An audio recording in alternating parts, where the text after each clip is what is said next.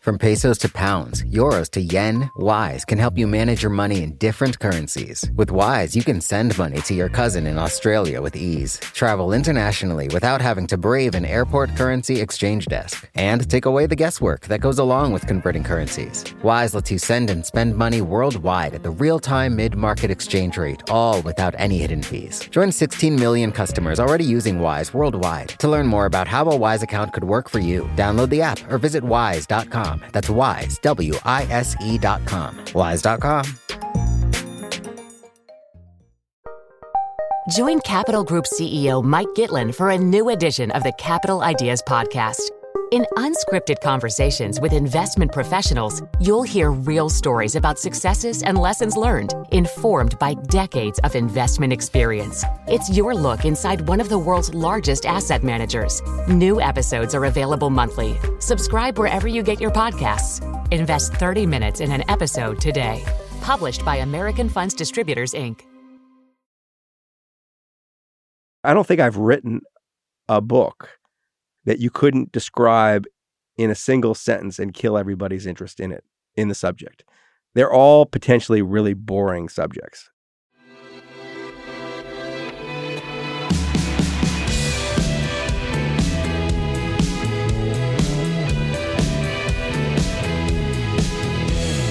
Hello and welcome to the Ezra Klein Show on the Vox Media Podcast Network.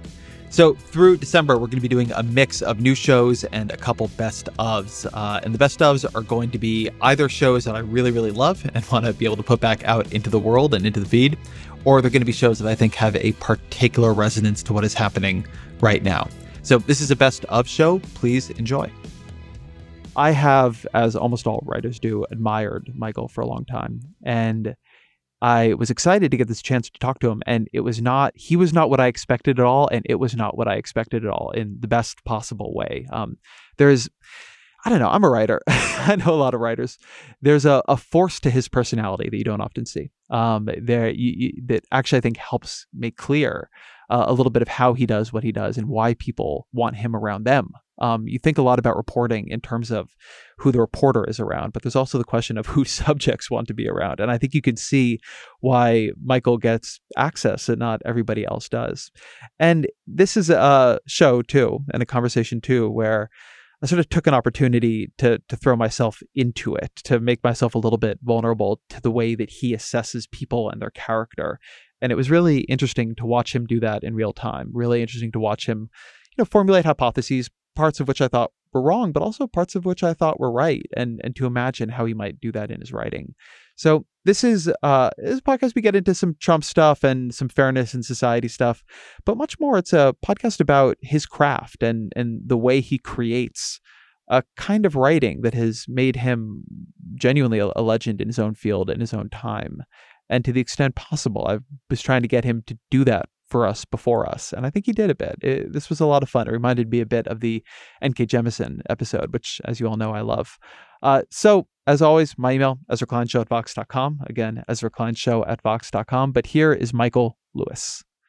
Mike Lewis, welcome to the podcast. Pleasure to be here. All right. So we were just, I didn't want to leave this on the floor. You were just explaining why you moved out here and that it was that your stories would actually be in a drive, that the Bay Area has given you more than you would have thought. Yeah. Well, so when my wife Tabitha and I were looking around for a place to live, we wanted to live in, we wanted not to have a move around with kids. We want to stay in one place.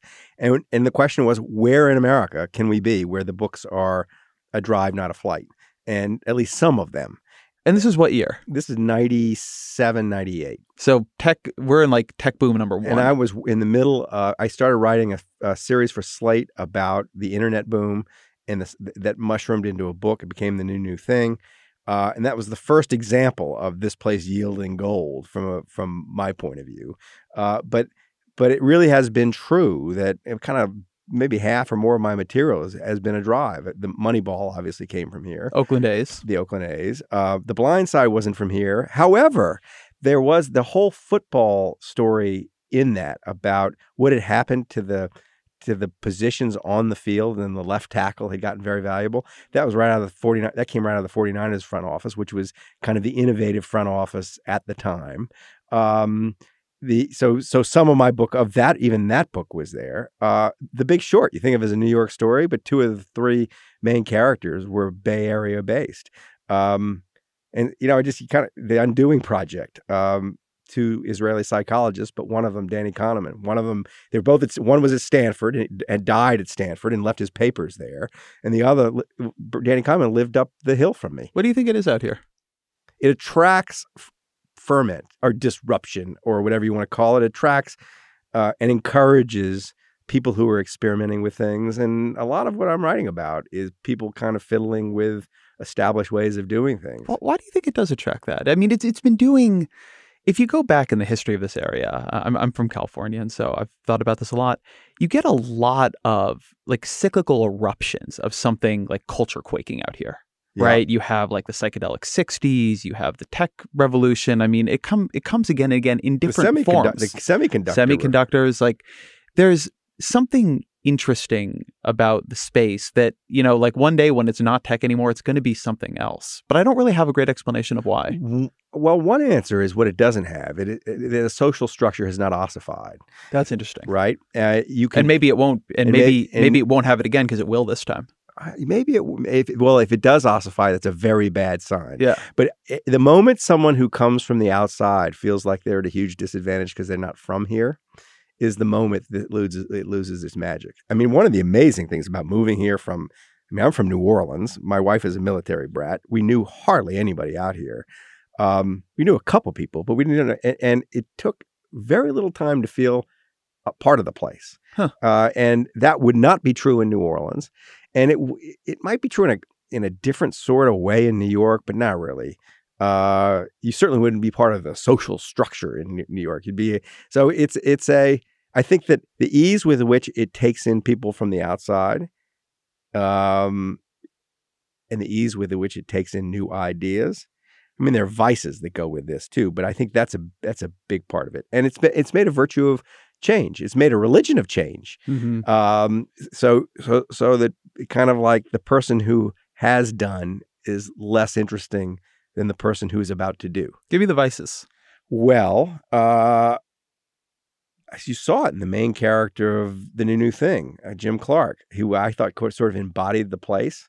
He never lets anything settle in his life, including his relationships, so that almost it felt like each day in his marriage, in his friendships, in his relationships with colleagues, you were almost starting over every day. He was starting uh, from a premise let's figure out why we're doing this. And so that, that, that, you lose a richness uh, the opposite of is new orleans where nothing ever changed when i was growing up anywhere. And there was a wonderful texture to life because it was layered. Uh, you know it was it was the, the relationships and uh, ways of being had had been the same forever and a lot of life was a dance around what that forever was uh, the there's a there's a shallowness to a life where you're kind of always disrupting yourself and your relationships and the people around you. Uh, it's there's a surfacey quality to it. Just before you came in here, I did a podcast with Jenny Odell, uh, who's an artist from this area, and and has written this great book called How to Do Nothing, and she was talking about the ways in which, like, we're moving towards a more decontextualized society, like less context of place, less context in our communication. We like tweeted each other, like phone calls have become Facebook message and iMessages and all the rest of it. And it, it strikes me that those two things are related. That if you don't have a lot of respect for what's come before, like context is what has come before. And if you're dismissive of that, then on the one hand, you can create a lot of new stuff. Yes. And on the other hand, you're very unrooted. That's right. I think that's a, that's right. The, the, the rootlessness of the place. It, it's a it's a it's a it's a price you pay for how the place is. I think that's right. Um, the way I feel rooted here is through nature. The the, the, the counter right the, the counterbalance. that's why I came out here. Right. The counterbalance is. I mean, yesterday I spent my day hiking up Cataract Falls Trail in Marin, and there was no one there, and it was I was you know I, it was timeless. Uh, and getting out, my antidote to the the surfacey quality here is one part one one antidote is just getting out into the woods. It's so generative and it's so there's so much just stuff going on and it isn't just tech stuff that it really is a handy place for a writer to live uh, for a writer like me to live anyway um, and it, it, it was remarkable how sort of little effort it took to just drop in here and make a life here. So a writer like you, you like violate all of my um, preconceptions about how it should work to be a writer. No, no, I don't. You do. So I I've always been very much on the side of you don't want the journalism toolkit. What you want is like obsessive knowledge about a topic. And your ability to to dive into a lot of different topics and, and find that knowledge is something that, that that I really admire. Why are you good at that? I really like what I do. I think this is a big thing. I don't think of it as work very you know, I really don't. The only thing that makes it look like work is I get paid for it. Uh, but it's I get such pleasure out of finding a subject that I want to know more about and then figuring out how to convey the subject. So I'm willing to put more effort into it. I think that's part part of it. Part of it is just huge amounts of luck in the in the intersection I've had with subject matter. Like I couldn't teach a class on how to find a book subject and how to write the book. Huh. I, I can't tell you exactly how I do what I do. There's a, there's a lot of accident involved. And I've been very lucky in just having really rich material to deal with. If you wanted to take the opposing view, I'm not particularly able. I'm, if I want to argue the case, I'm not particularly capable. I'm not particularly able. Um, I just happen to get really lucky.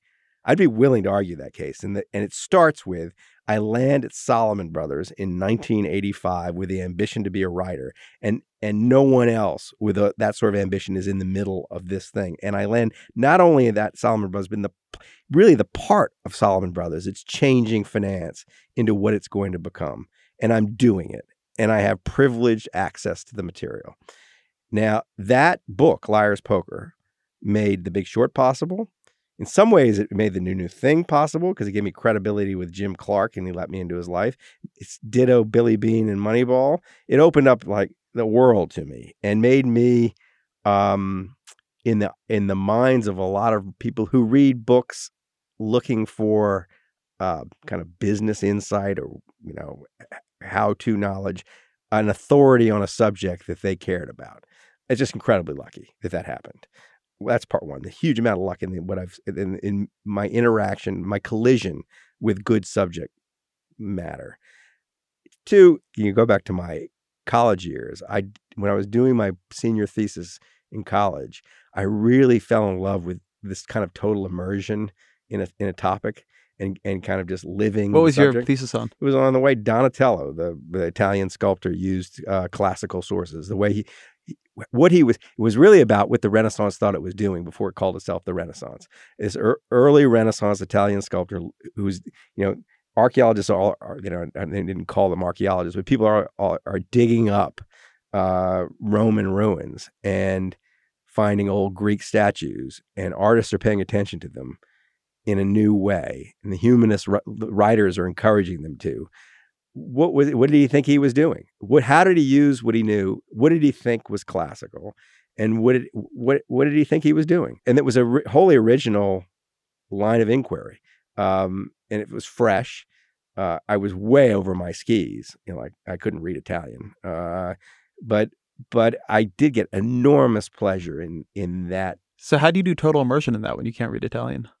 What does total immersion mean in that context? The first thing was there was this completely unused resource, which has since been published as a book that was being had been developed by some Columbia art history professors called the Census of Antique Works Known to Renaissance Artists, where they'd bothered to go and try to class to, to find out when certain statues had been dug up, where. So what I, I could piece together, for example, what Donatello knew, and no one had asked the question. You know, what exactly had he known? Uh, no one asked question quite that way.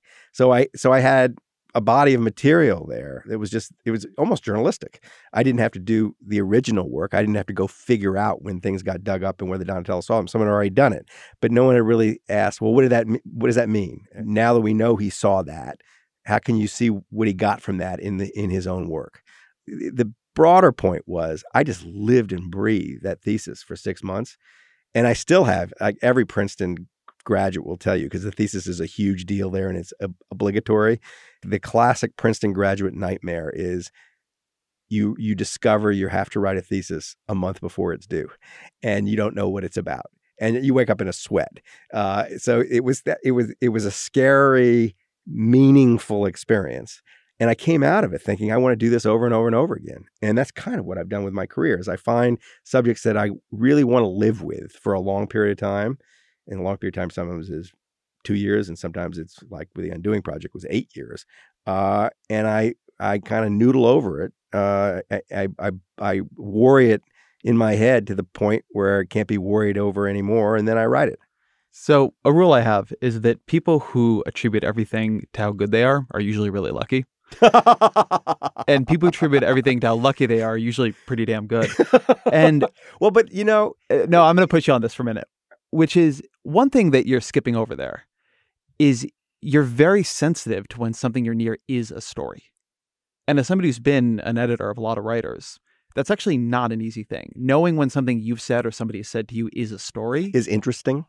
I had I Yeah. once had a magazine, Gerry Marzorati, who was my editor at the New York Times Magazine for a decade, who I loved working with, said to me kind of as a throwaway line, he said the biggest problem in his life was finding writers who knew what was interesting. Yep. And that is it's a funny thing, right? How, you, how do you teach that? Um, because what's interesting is it seems just highly subjective. hmm Um, and I guess you're kind of there's a matter there's a, there's there's an element of luck in being blessed with with so what I th- the way I think of it is this I've been I've been very lucky that the things that I'm interested in seem to interest a lot of other people Yeah, that's fair. right and And willing to and trust that. and they're all there are lots of eccentric interesting characters who are obsessed with things that no one else is interested in. Uh, that that's a fairly common personality type. People come to me with book ideas for example all the time. They want to write a book. And i don't have the heart to tell them. I mean i in one way i do tell them but i don't think that many people are going to be like interested in that. I mean you might be able to make it interesting to a big crowd but i wouldn't bet on it. Uh, so it's it is true that I've been lucky.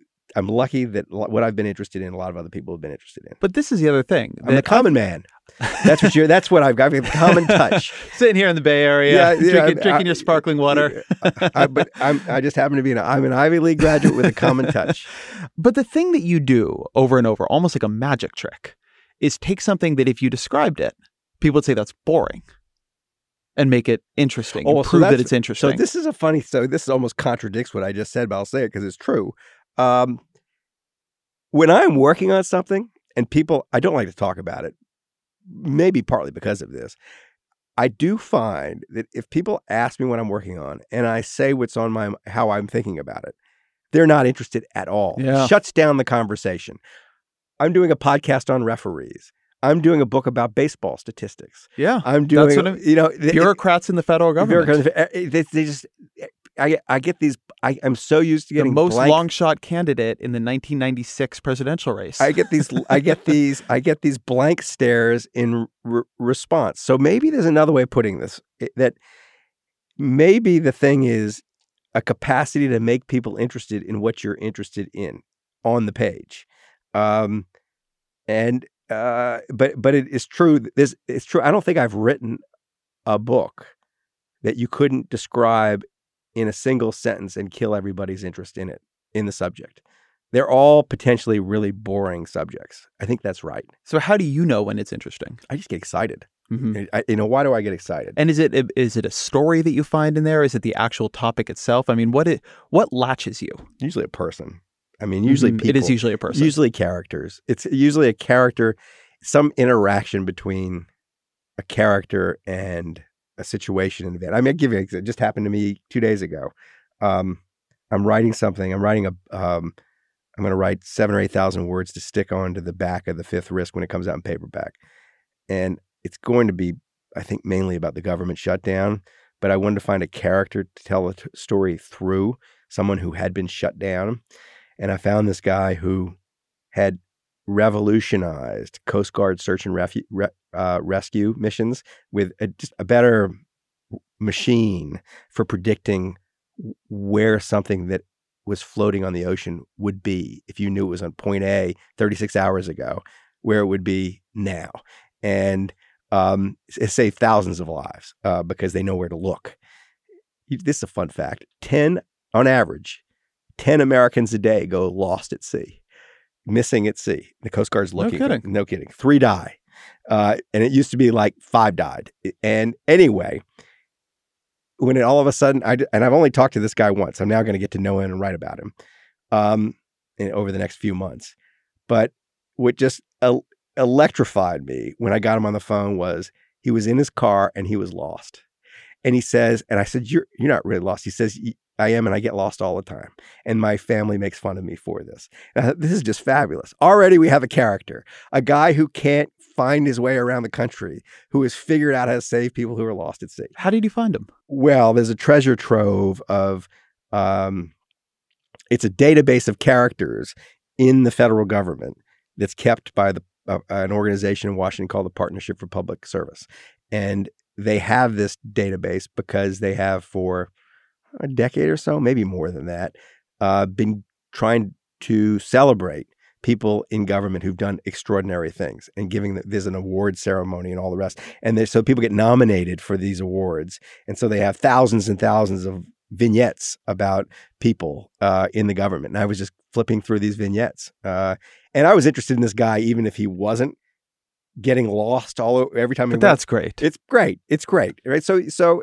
th- I, that's what starts to get me. I feel my palms start to sweat. I get so excited. Uh, I think this is just going to be fun. So you say over the next couple of months you're going to get to know him. Yeah. How do you do that?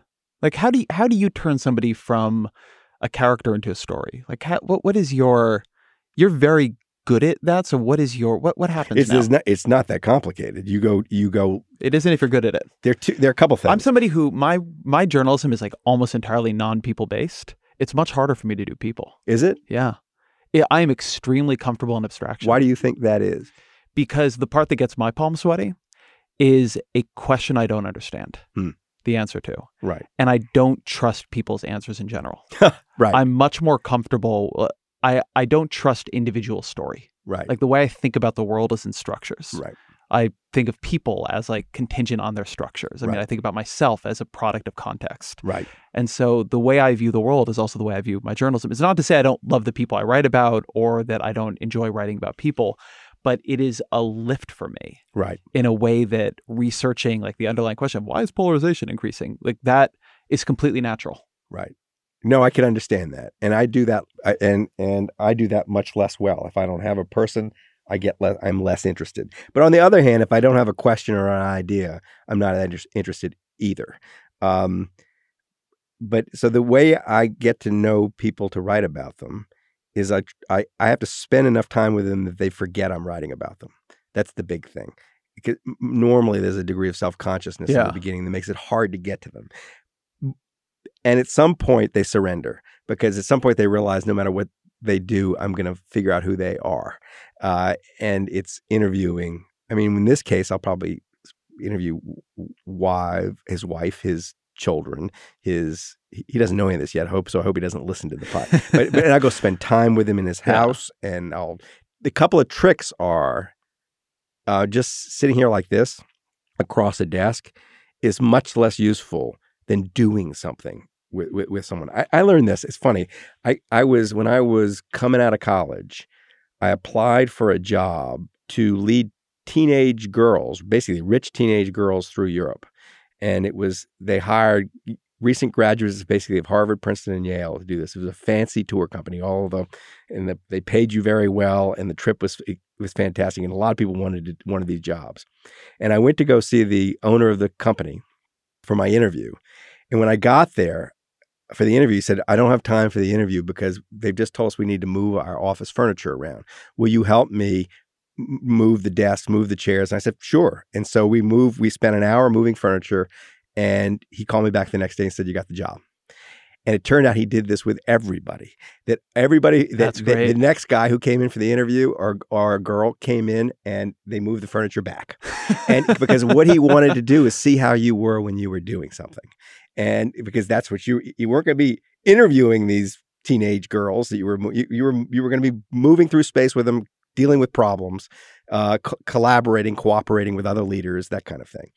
Um, and so he taught me something. I so I try I orchestrate situations where I'm doing things with people to and I and the things I do with them often will never end up in print, but I'll know something about them as a result. Do you have a couple go to sports, he's great. No kidding. If you can do that, uh, I mean, if you can get him on a basketball court or a tennis court, or I mean, with Morry Taylor, the the presidential candidate in 1996, he kept telling me he could beat me in anything, and I said, "Pick your sport." And he says, "Racquetball." And sure enough, sure enough, he destroyed me in racquetball. But Greco-Roman wrestling. Yes. yes. so he, so you know, sports or I mean, just do, do what they like to do. Um, with Billy Beane, the best thing I found when when Moneyball was to go see minor league players with him. I'd get in the car hmm. with him, and we would drive out to Modesto where they had a, a single A team, and just the drives and the in the ballpark. It was just that was very useful. And is it tape recorder on the whole time, no. taking notes, or you just taking there notes. getting impressions? Well, so it depends. And this is just by feel. I in the very beginning when I start to write about someone, I don't usually have the notepad out just because it's it's a little off. It depends on it depends on the situation. But sometimes I will, sometimes I won't. But sometimes it just you know I'll just say, look, it'll be helpful for me to write some of these stuff down, and they say fine, and the, then the notepad is just there all the time. And so I don't record interviews, but I do I do scribble the whole time. So then what happens when they say something you want to use? Oh, if they say something that I want to use, then I don't have the notepad out. Then I, I mean, if it's really good, I'll pull the notepad out. Uh, but I find I can get them to re-say stuff if they if they have to. You know, I can go revisit the subject. I do. I you. Tr- I try to create a relationship that's not an artificial journalist subject relationship. That's the that's the big point. And as a result, in the end, I have this um, inventory of former subjects who are just friends now. I mean, they're just in my life in a way that they they'll never leave my life. There's a. Um, did you ever see the movie Big Fish?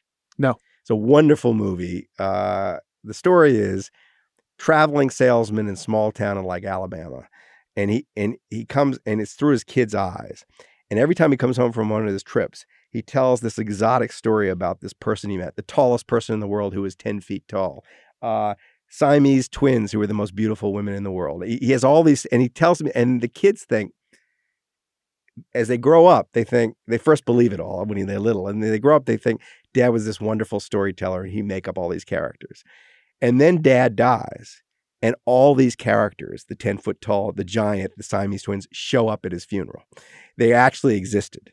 And I feel that that my funeral will be like that. That I'll t- I've told my kids about all these kids I go, these people I've met and become friends with and collected, uh, and they're all in my life. You know, they they, they kind of don't believe that they don't believe that they exist, but they do exist. Uh, and they uh, you know, you eh, so you a relationship is formed in a way that's uh, rich and interesting. Um, so that's a byproduct of the way I go about my work. Um, Sounds like it's probably a byproduct of being good at friendship. I uh, can't. That doesn't hurt, right? I have. I do have lots of close friends, and it doesn't. That doesn't hurt. Because like you, you walked in here. It, you're not what I thought you would be. You're like there's much more like charismatic force to you than there are to most writers. Like you're you're somebody who people would want to be around. Well, that's nice of you to say. Not everybody agrees. uh, the the funny moment with all the subjects comes when I write about them because the truth is the the brutal, ugly truth is that up to the moment I write, I write about them, I am kind of using them in that I'm not when I start to write about them, I'm not worried about their feelings. Really? No. I, something comes over me when I see a blank huh. sheet of paper, and I do because I struggle with that a lot. There's always a jolt, always a jolt. I because I want to write about them. How I mean, I, the deal I make with myself, the, so I sleep at night, is I basically don't write at length about anybody I don't, in some way, ad, either admire or, or enjoy, and and I assume that my feelings for that person, if they're accurately conveyed, are going to leave the reader more or less feeling the way I feel, which is a nice feeling. And I do this as a rule because I don't want to spend two years of my life working on a book about someone I can't stand. So many subjects have just fallen by the wayside because I find the people in the middle of it just obnoxious to me. But having said that, um, often I have a sense that the person I'm writing about has a slightly different view of himself or herself than I have of them. And then it's going to be a little shocking when they read what I write about them, and sometimes upsetting.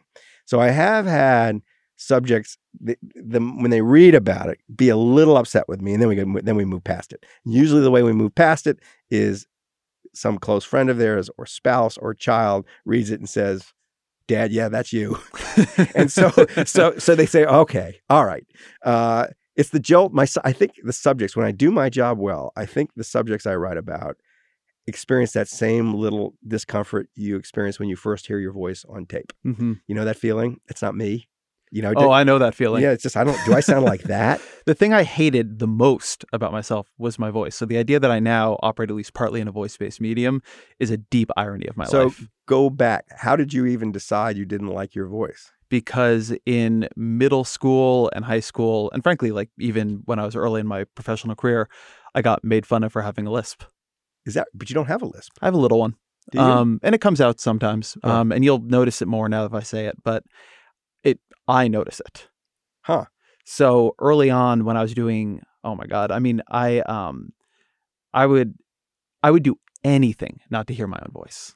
Really And cable news, I mean, I would be like on Twitter looking to see if anybody noticed. It was it was debilitating that Did you- part. is that true when you were in school School was worst. yeah so what did you do to avoid you were just quiet No, I just got made fun of. Um, that that is my problem. I'm Uh, not quiet. uh, there's you're a cursed. there's a you're cursed there's a story um a which I don't think I've told publicly before, but when I was in 8th grade, I was not a popular kid like all the way through school. Um and when I was in 8th grade, we had like homeroom and you know there was like president of homeroom and whatever. And I ran for secretary because in the morning, and this is before I had much self consciousness about my voice, you would read like this fact of the day. You know, like today, like it turns out 10 people go get lost at sea every day in America. And I went out, you know, the, the vote was taken and I won. I was so excited. And then the teacher told my mom later um, that they had to yell at the kids because like the popular kids said, vote for him. Because then we can like hear him lisp it out every day. Ooh. And that got back to me. Ooh. And like Ooh. from there. um, so yeah, hearing your own voice is devastating. But uh, so when did you first make the leap into this form? And When were you feeling still self-conscious about your voice when you went into podcasting? Yeah. That's brave. I am much more, I mean, by then I'd done enough cable and other things that it was clear it wasn't holding me back. When I leapt into cable, I used to host television shows and stuff like that. That was, to me, the fact that that was happening was baffling. And probably that above anything just cured me of it. Did you did anybody say anything about your voice? Yeah.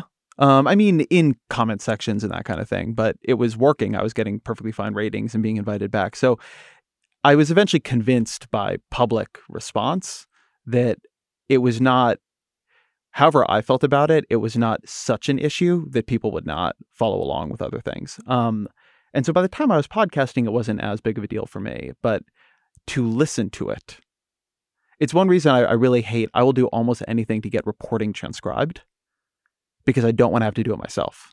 You don't want to listen have to don't listen, to your own your Yeah. own voice on the recordings. Yeah. So I don't do the recordings because I can't bear wasting the time even reading the transcript because so much of it's junk.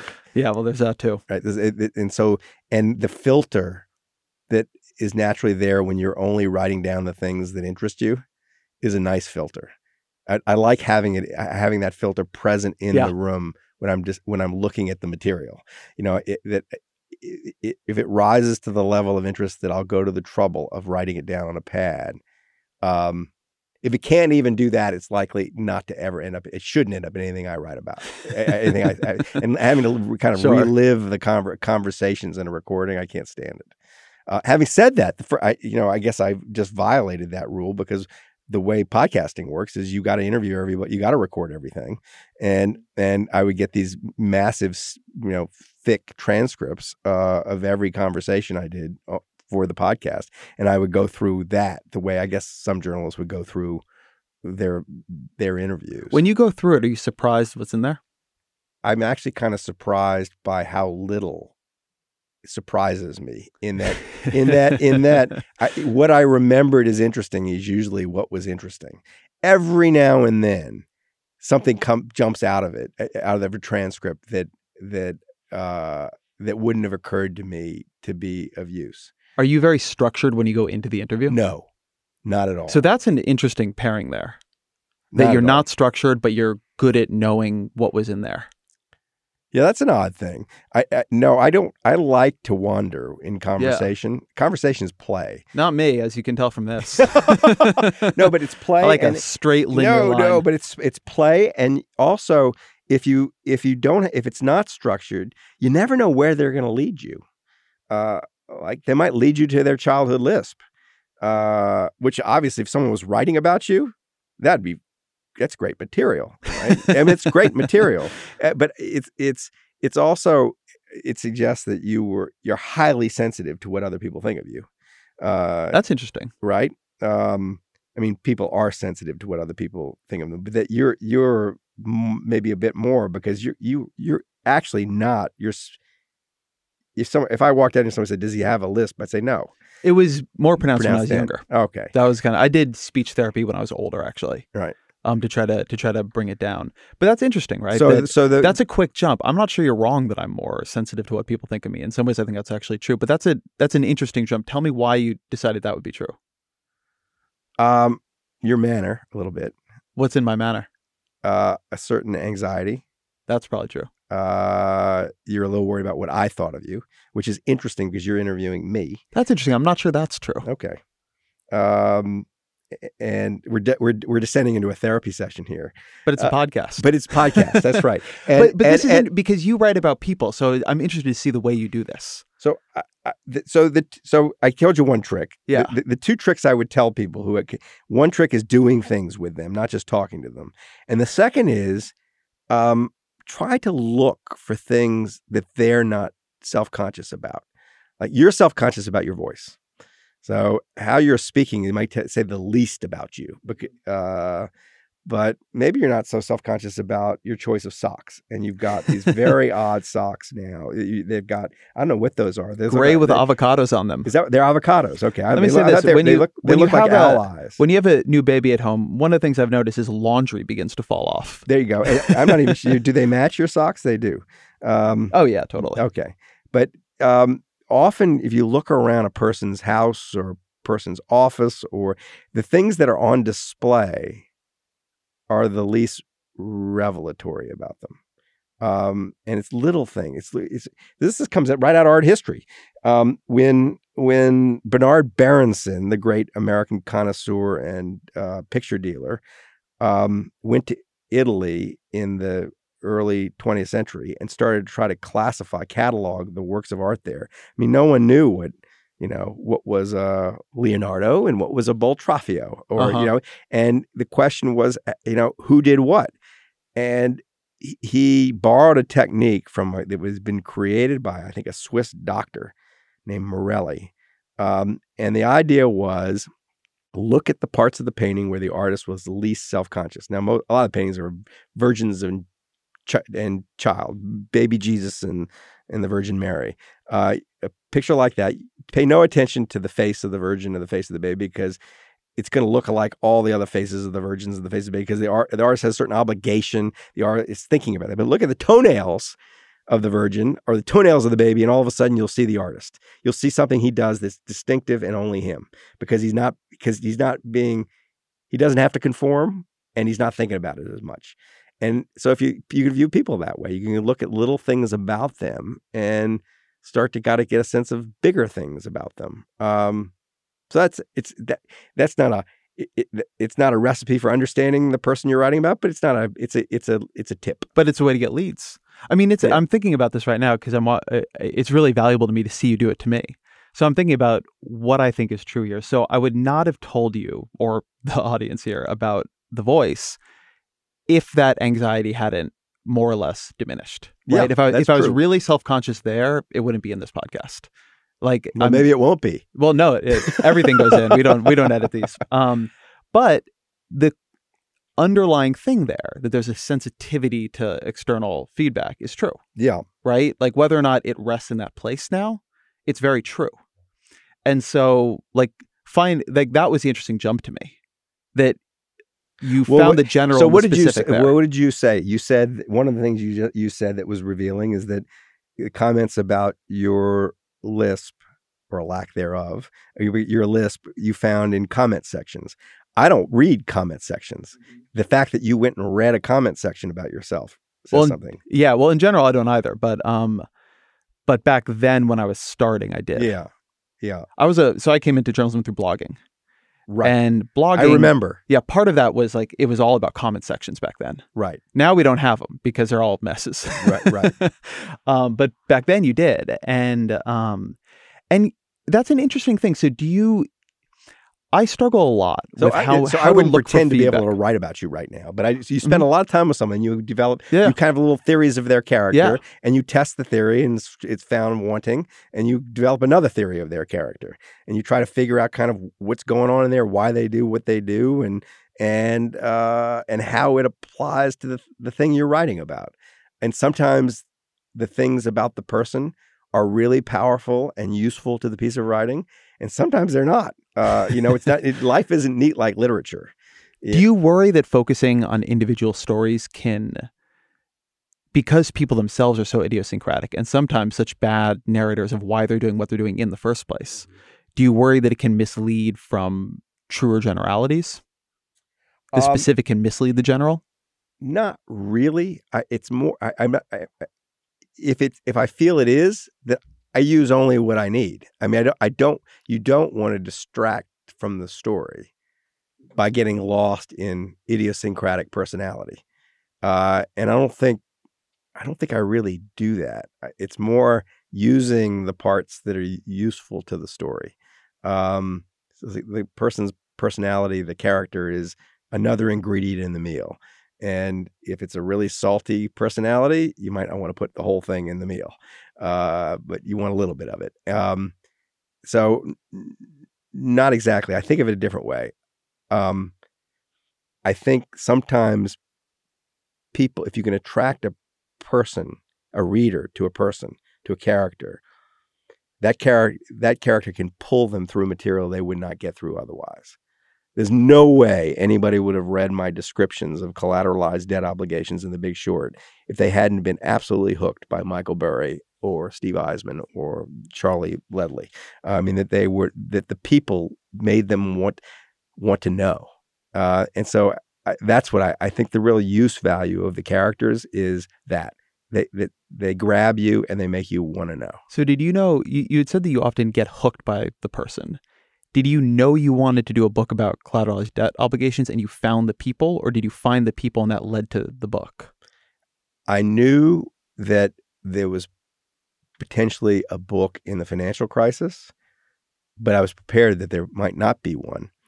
I didn't know how to tell it until I found this pool of people, and there was about 15 of them, who had made very big and for themselves very risky bets on the collapse of the subprime mortgage market and by implication the collapse of the financial system. And uh, I did a casting search. I, I went and spoke to all the people I could find who had made that bet. And it was pretty easy to figure out who had done it because there are only a few places you can make that bet. And you go to the people, you go to the casino and they can tell you who all the high rollers are and picked who would be essentially the teachers, the, the, the reader's teachers, uh, the best people to teach the reader about this. Um, and it, when I found that there was this pool of people and I waded into that pool and talked to a few of them, I, then I knew there was a book. I knew through, I didn't know who they were, who I was going to use at first, but I knew that there was enough there uh, to write a book about them. The Ezra Klein Show will be back after a short break.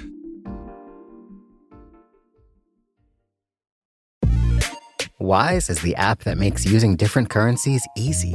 Need to send dollars to your cousin in Bali fast? Getting paid in another currency and don't want to lose out because of inflated exchange rates? Want travel money without having to slog through the currency exchange kiosk? Then Wise might just be your answer. From pesos to pounds, euros to yen, Wise takes the guesswork out of converting currencies. You can send and spend money worldwide at the real time mid market exchange rate with no markups and no hidden fees. In 2023, people sent over $100 billion worldwide with Wise. What's more, over half of those transfers got to their destination in less time than it takes to listen to this ad. Whether you're traveling, sending money abroad, or doing business, let Wise help you manage your money in different currencies with ease. Join 16 million customers already using Wise worldwide. To learn more about how a Wise account could work for you, download the app or visit wise.com. That's Wise, W I S E.com. Wise.com.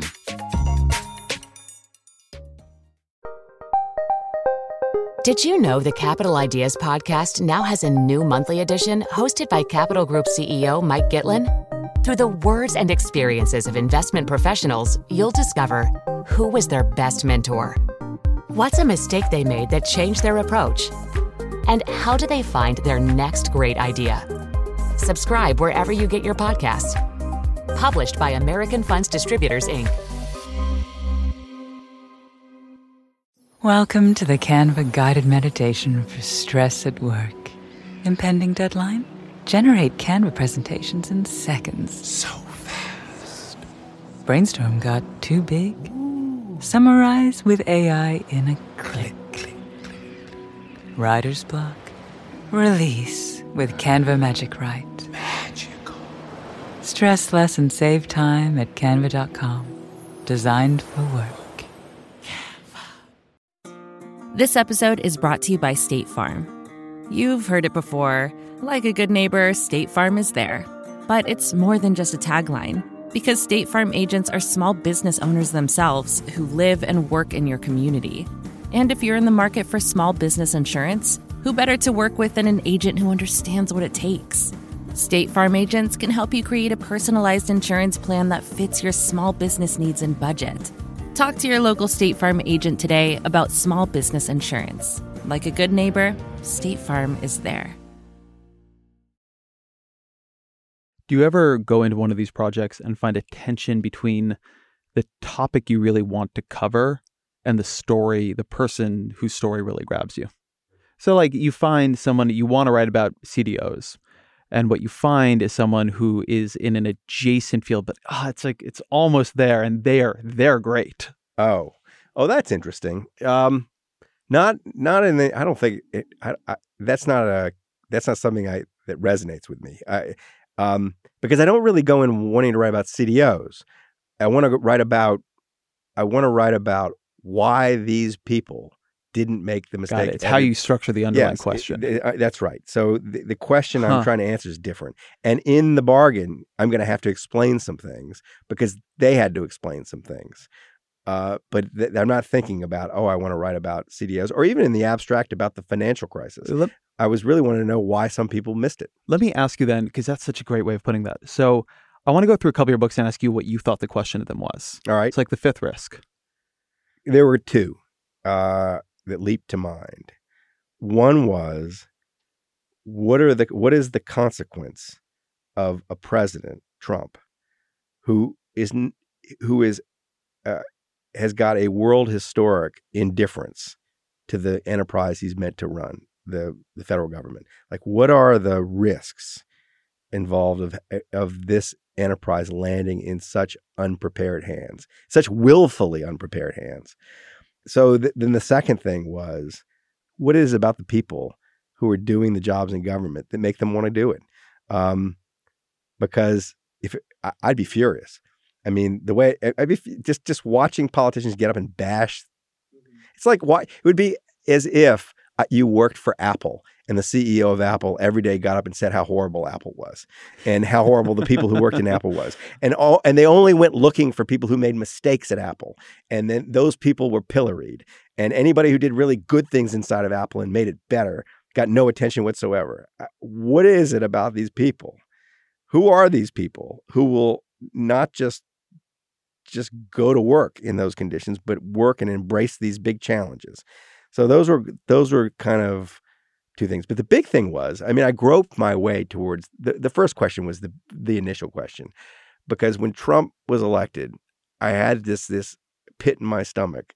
I mean every a lot of people did but and it was but, but I- it took me a while to frame the question. And I, and i finally framed it in terms of risk that i come out just finished a book the undoing project about how how um, imperfect human beings are when they're moving through the world trying to gauge probabilities trying to judge risk and there there are some systematic errors they make so kind of it, in a funny way it became a, natural extension of that to ask what are the risks that the federal government is, are managing that we are not perceiving properly and that we may that may kill us because this guy ended up in charge of it. Trail fever. Um, so that started not as a book, but as a magazine, a series of magazine pieces for the New Republic. They very quickly I decided, oh, this is a book. I'm going to do. I'm going to do what Dickens did. I'm going to write my novel and and, serialize it as it, write it kind of on the fly and not knowing where it's going to end. I'm going to be publishing the the beginnings of it. Um, the New Republic sent me out to cover the 96 presidential campaign. Um, the 96 president, the candidates, Bob Dole and Bill Clinton, were effectively inaccessible, that you could interview them if you really wanted to, and you get very little out of it. And there was a massive enterprise called the American media that was spending all of its time trying to find out one little thing about Bob Dole or Bill Clinton. And I decided that more interesting than that was everything else around the presidential campaign. Like it was that one, there were all these people running for president that no one was paying attention to because they weren't going to win. But they had passionate followings, small passionate followings. But nevertheless, they told you something about the country that that 50,000 people wanted this person to be president. And I had respect for the level, the intensity of the interest that people, the supporters had in these more marginal candidates. Uh, and it was actually in contrast to the kind of tepid support that both Dole and Clinton seemed to have. Like people were kind of around for business reasons. They didn't love them, and um, and so I started to. I viewed my my first take on the situation was, if I follow the more marginal people, I'll get to something real. Uh, eh, that everybody they're running, and the people who are who are interested in them are really interested in them if for authentic, not business reasons. And that's that took me off in a, on a jag, it, and it also gave me material, you know, that that I could write about from week to week. And then what happened is I discovered this guy, Morry Taylor, who was going to spend seven million dollars getting seven thousand votes in Iowa, New Hampshire. He's sort of like the Howard Schultz of the Democratic. But you know what he is? He's a he's a prem he's a he's a um he's a forerunner of Trump in some ways without That's the mal- fair. without the malice, Yeah. but with actual business ability. But What was his business? What did he do? he still does. He um he's got a company called Titan Tire and Wheel, and it makes giant tires that are bigger than you or me, uh, for for machines that are ten times bigger than you or me, and uh, very successfully. He's exactly, you know, he is. If you were going to pick a business, if you believe that that the, that what you need most to be president is business aptitude, which I don't, but if you believe that, he's exactly the guy you'd want. Uh, and he had not a mean bone in his body, and uh, had a kind of humanity about him that I found quite moving and interesting. And he was funny as all get out without trying to be funny. And where he had me, and so I realized I had a character that I could use I, as a runner. I could keep bringing him back, and he even after he got out of the race, as a kind of everyman commentator on this process. But where he actually had me, and I still I had tears running down my face. I was laughing so hard. Is he was marched into this public school in Iowa, um, like an ordinary presidential candidate. Indeed, he was treated like an ordinary presidential candidate. He was on the stage in the debates with Bob Dole, and you know he was there. And Oh, is he on the Republican side? yeah, I'd forgotten that. there all it was. There were Clinton had already sewed up. There was hardly anybody else out there on the Democratic right. side. Right. Yeah, it was a, it was a contested it was- Republican right, primary, So, so it was. Dole and you know fifteen other guys. And It's been a minute since I read Trail Fever, but I loved it. I read it when No, I was no, getting into so- political so- journalism. he walk he marches into this I, Harris, he gets these Winnebagos and he puts speakers on the front and blares Bruce Springsteen as he goes into every town, pulls big kegs of beer out the back, and has a beer party at every town in Iowa. And everybody loves him. It's just question like, could this guy be president? And uh, he rolls with his Winnebagos, music blaring, uh, into this public school at nine o'clock in the morning. Um, and gets in front of this crowd of teachers. It's kind of be supposed to be kind of civics lesson time for a thousand students and their teachers. And he gets down in the well and he says, the first thing he says is, Tell me what the most important thing in life is. And, you know, people are raising their hand love, integrity. He goes, Nah, nah, nah, money. And he pulls out a roll of hundred dollar bills. Who wants it? And all the kids start screaming, "I want it! I want it!" It's it was such a violation of the way a person is supposed to behave. This is why I say he was in anticipation of Trump because Trump, you know, Trump is is Morry Taylor with lots of problems, with vices and poison in him and all that. But but it's the sort of thing Trump might do. It's sort of like stand up and actually say something that nobody's supposed to say, and that you're really not supposed to if you run for president, and just say it and see what happens. And you can see the teachers sinking in their chairs and like, no, no, don't teach them this. But it was the he was so funny uh, that I just thought I want to see where this ends, uh, and so I used him. I, I mean, he wasn't all I wrote about. I wrote about all of them, but um, but he gave me he gave me hope for the narrative. Now, you asked me a question earlier. Yeah. Do I ever get distracted by a character and miss the story? Now, that you could argue that there is a case of me getting distracted by a character and missing the story, which is, of course, the campaign to win the presidency in 1996, which was never much of a campaign and no one will want to ever want to read about it. Uh, and I say the character changed my idea of what the story was. It was like, what happens when you move these people through this space who aren't formal, buttoned up candidates? And uh, what does it tell us about our country? Um, so I just changed the question. Right. That that to me was is always been what's interesting about that book. 96 is not a fascinating election. No. That's a fascinating book. And it seems to me to be a the reason I'm I'm pushing this on a questioning is if you can take a topic and ask an unusual question about it, you can get an unusual story. There you go. But it's really hard to do. It's hard in part. Um, you were saying earlier that you know I worry what people think of me. I think a thing journalists in general do is worry what their peers will think of them. That's true. And, and it's a if you're worried about that, Yeah. then what you do is you take the safe topic. Covering 96, you cover Clinton and Dole. Because, Right. like, otherwise, What are you doing? yeah, what are you doing? Right. No, I had a great, I had the great good luck to have Andrew Sullivan as my editor at the New Republic, and he was willing to let me go do this. He he saw it was more interesting than the campaign, so just keep doing it. Was the kind of kind of thing, and that that was. I've been blessed with my editors. I mean, Andrew at the New Republic, Gerry Marzorati and Adam Moss at the at the New York Times Magazine, and then I had a decade run with Graydon Carter and Doug Stumpf at Vanity Fair. eh, That's ended.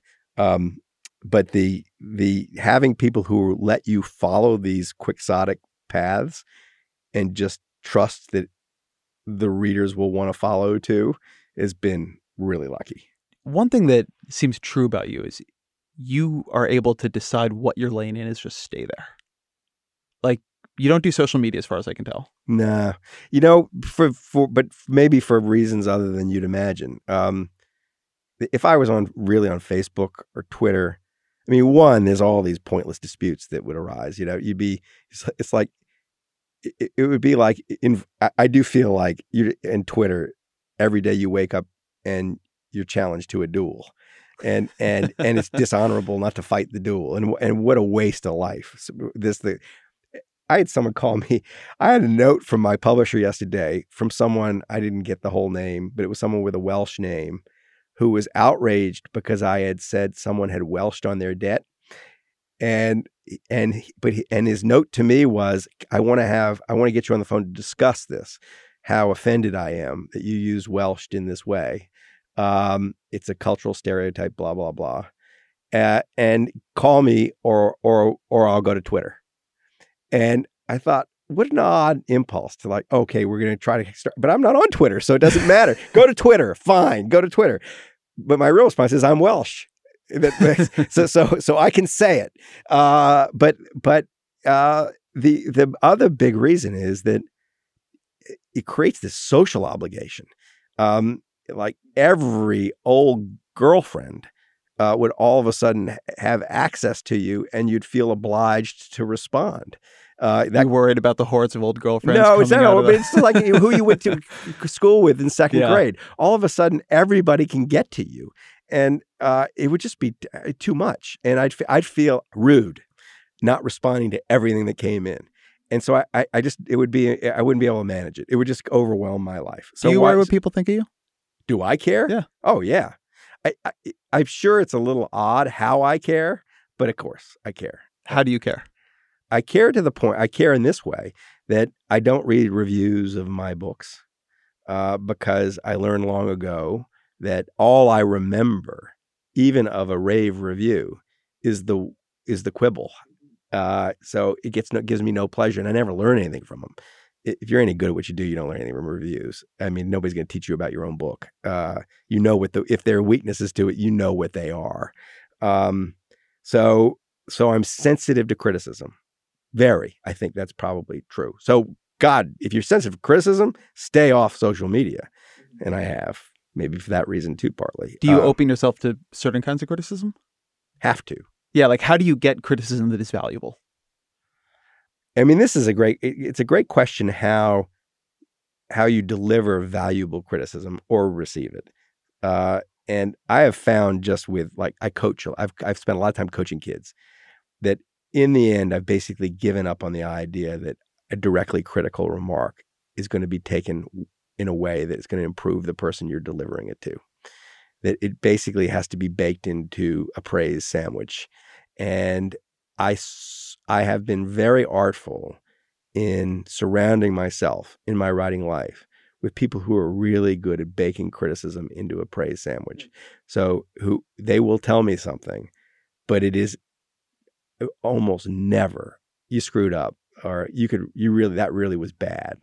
It's it takes the form of wow, piece was great. I just wish that. And and I they know they know I'll hear it. So I, because I'm sensitive to it, uh, I need people who can deliver it sensitively. And so it's that's the first thing is I have I I have been careful to keep in my life. So my first my first example is my book editor, Star Lawrence at Norton. Star has been my editor since I was 27 years old when I wrote Liar's Poker, uh, and he's edited all my books. And Star still thinks of me as this snot nosed 27 year old who really did not know what he was doing, and uh, can he's not afraid to tell me, and I'm not afraid to hear it from him. But he does it. He, even then, he did it really well. You know, it was always kind of artfully, gently delivered, and he trusted that I could extract the criticism.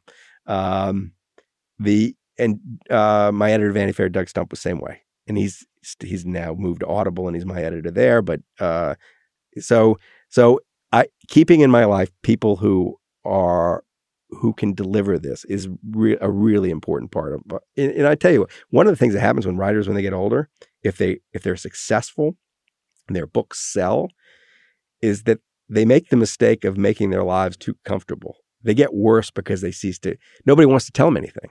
Nobody wants to piss them off. Eh, people nobody wants to tell them their book is bad their idea is bad. So I've been I, it's what I it's something I worry about because I know I'm sensitive to criticism.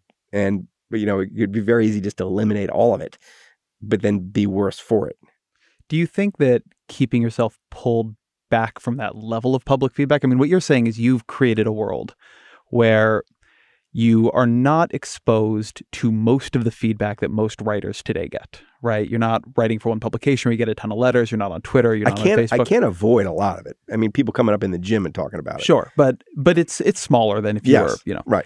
And you've constructed a, a sort of like dedicated uh, feedback cycles. I wonder if that isn't part of how you um what's the right way to put this? generate the confidence to go at the page again Yeah, That's well, I was going to say like go in a different direction. That might- actually, Yeah, I that I do I do write I do live and work in a pretty private space. Uh, that's helpful. That's very helpful, and it, now it I'm now at the point where it doesn't really occur to me that I'm wrong in, in how I'm going. Huh. I mean, in, in the sense that if I have a what what is clearly a kind of odd idea for how to go at a story, I'm pleased rather than worried about it. The trouble is getting the odd idea in the first place. If I think, and I sense that's going to work, uh, and I it- it doesn't mean it always works. It, it just means that I do think that part of what attracts a reader to a piece of writing is surprise. And if I find a surprising way to go at a story, I know a reader is going to like that, and I like it. Um, and I don't, I don't worry. Oh, what is the world of journalism going to think? For example, or what the re- what are the reviews going to be. So you're right. It's probably helpful that I'm not sitting there with critics on my shoulder. Well, it's what the, the reason I'm driving this actually is not so much for you as for the rest of us, which is that I think something happening to journalism is we're becoming a lot more homogenous because we are all exposed to so much more of the same feedback. Yeah. We are listening to each other in this cacophony all the time. I mean, you know, whatever. You you were a young a young writer in a kind of community of young writers once, and so was I. You were regularly talking to like 20 journalists, something like that. Um, I was anyway. Now on Twitter, you're talking to hundreds. Right. Um, and so the the capacity for thought that is not overly influenced by everybody else's thought has diminished. That's You like one of my that is one of my views on journalism. Do you feel that in your own work? Part of the set of decisions I've made over the past year has been to fight it. Wh- So what moving away from DC has been one. Um, and it's to say nothing bad about DC or the people there. I could just feel that it was getting harder and harder for me to write about the things or think about the things I thought were important, not the things that everybody else thought were important. Right. This podcast has a different incentive set than being on the news. And I've become more mistrustful of some of the ideas about what we should be talking about in those spaces. So I've been trying to I don't want to say wall myself off. That that isn't quite the right term for it. But create your own space. create more space. Are you Um, on social media? I am and I'm not, um, is the way to put it. So I tweet out, but I don't read Twitter very much and I never look at mentions. No. Um, I'm not really on Facebook. Uh, I don't do so I yeah, I mean I have to be aware of it and I feel like it comes to me a lot through my own work, right? Like Vox has a Slack room said and you know you see a lot of tweets in there um and I, I feel like i have to stay up on it for those reasons but i'm not on it very much That's healthy. it is although Do you, you are you know, find you're happier? I think i'd be much happier if i weren't on any of it the thing that is tricky about it is i do think a lot of the political elite conversation is on twitter and so on the one hand it's good to not be too up on that because if you're writing for the audience, you don't want to only be writing for your peers. Um, on the other hand, to recede from it too much uh, comes with its own cost. Yeah. And particularly if, you know, part of what your work, I do a lot of policy writing and a lot of that conversation is on Twitter. In a way, I don't think it's a good place for that conversation to be. But I think that the more I do a lot less cable news than I used to, I think the more you pull out of these spaces, the more you're abandoning them. And if you think they're powerful, if you think they're important, that comes at a cost with some of certainly my sense of mission. Yeah. There's some balance. There's some balance that I don't know that I'm And it's easier to maintain the balance in Oakland than in Washington. For me for now, right? This is a thing where I can only speak for myself. Um, other people would have, for a very long time, I thought my work was much better for being in Washington. And I really didn't think I'd ever leave. And it was only in this period, um, in the Trump period, that it began to feel like Washington's news cycle was so loud that, and that the outcome of that was not like that I understood better, but I understood it worse. And I didn't know that until I came out here for 10 weeks for a book leave. And I thought what was going to happen was my work felt would feel smaller, but I would have more time to work. Um, and instead, I felt like a kind of fog lifted. Do you think if Hillary Clinton was president, you'd still be in Washington? I don't know. I do think about that. Huh. I don't know. Huh. Um, So instead of fleeing the country, you just fled Washington. I think that it's possible um, that we were going to make a move one way or the other. Right. That just would have been a thing that happened in our life, given where we were. Um, there were a lot of personal reasons for for moving, but I don't know. Um, I think that if I believed that my work would have gotten much worse leaving Washington, and I, I don't want to speak for my wife, but I think the same is true for her. I think it, I would not have had the, even if I thought it would be better for me, I'm not sure I would have had the fortitude to do it. Did you have any health issues? No. It was interesting to me. Last year, I went and did a piece about kind of Trump's Washington, um, just a kind of travel piece. Martian lands in Washington is given a White House press pass and goes visit Steve Bannon and that kind of Yeah. thing. And it was shocking the effect on the health and well being of the journalists in the White House that Trump had had. That makes total sense. to Everybody me. gained weight. Everybody had higher blood blood pressure. People's marriages were falling apart. The effect, at the same time, their work life was never never felt more important. So, they, but they were just everybody. It felt like everybody had it's it's stuck um, low voltage appliances into high voltage sockets, and everybody was smoking out the ears. One of the feelings of the Trump news cycle that I noticed in DC was that feeling of it's more toxic than ever, but it's never been more important. And I am not sure that's true. I think that there is a very human and very much a very journalistic tendency to mistake a kind of urgency and volume for importance. And I think a lot of the things that are really important are not the ones we're talking about. Well, that's true. So, like the I mean, thing that's that obviously felt, true. obviously true. We're cooking the planet, and you can't you can't even get it on the news. Exactly. And so I think that there is a what Trump was able to do and helped. I mean, he's a system that is like interacting with social media and a bunch of other things, but what he was able to do is speed everything up like a lot. And then through his tweets, create a constant sense of norm violation, right? Like tap into like human beings, right? We're Right. social creatures. Every day he would wake up and violate the social norms of the group. And we are super attuned to that kind of violation in a way that we're not to say the people in his HHS who are putting regulations on Medicaid, they're going to throw people off, right? Right. The the sense of outrage over that, it's there if you ask people about it, but they didn't experience it in the way that they would experience him waking up in the morning and calling Elizabeth Warren Pocahontas or something. Like a, a rule I have is that um, vi- like political violations that people can think of in terms of their own community, they matter much more to them than things that you have to kind of do that abstract work to bring back down. Yes. Are you saying? Is this a way of you saying that your work is more important than mine? I, No, I, because- I'm confused. I, I, I was sitting here listening to you. I think is, Is- Ezra telling me that? the Is that what you think I'm saying? I know I'm teasing you. Uh, because the fifth the fifth risk seems to me to be exactly the kind of thing I'm talking about. My attempt to get at what's important Yeah. rather than what it would, uh, rather than the noise. This is true. This is true. to me, that was actually one of the things that was impressive um, ab- about that book. That what you were able to do was pull people out and say, behind all this, this is going on, and, and this is the real effect. but the person who made it possible for me to engage a reader in the subject was Donald Trump. By the way, he neglected it. So I had a hook. Mhm. the hook i didn't have a hook until he didn't show up for the transition the fact that there Huh. the, fa- the fact that the obama administration an administration led by a person who's a natural professor who has all these professorial types laced through his administration has spent more time than any presidency in history preparing to teach the next president how the thing works what's going on. The best course ever created in this sub important subject and no one shows up for it it's a great beginning of a story. It's i'm going to show up and take the course.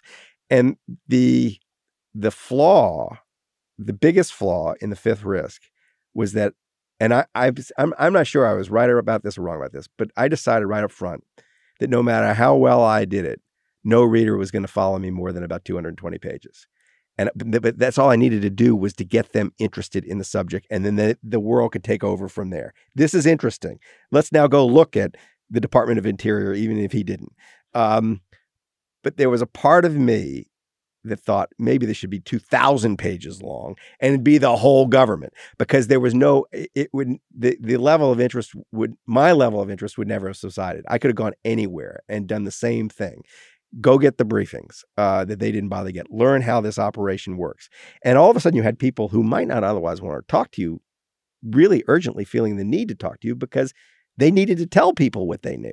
Um, so Trump makes it all possible. If he'd even made a pass, uh, if he'd kept fired Chris Christie and kept the people that Christie had hired to do the transition and done a kind of phony transition where he showed up and pretended to listen, um, it would have made my job harder. Huh. Uh, but Why? because because it's just great. You got these people sitting sitting on top of the nuclear stockpile in the Department of Energy, waiting to explain how it works, and sitting in an office, and no one shows up. No one, and and I can go hear it for the first time. The reader get the reader all of a sudden is you can hear it for the first time.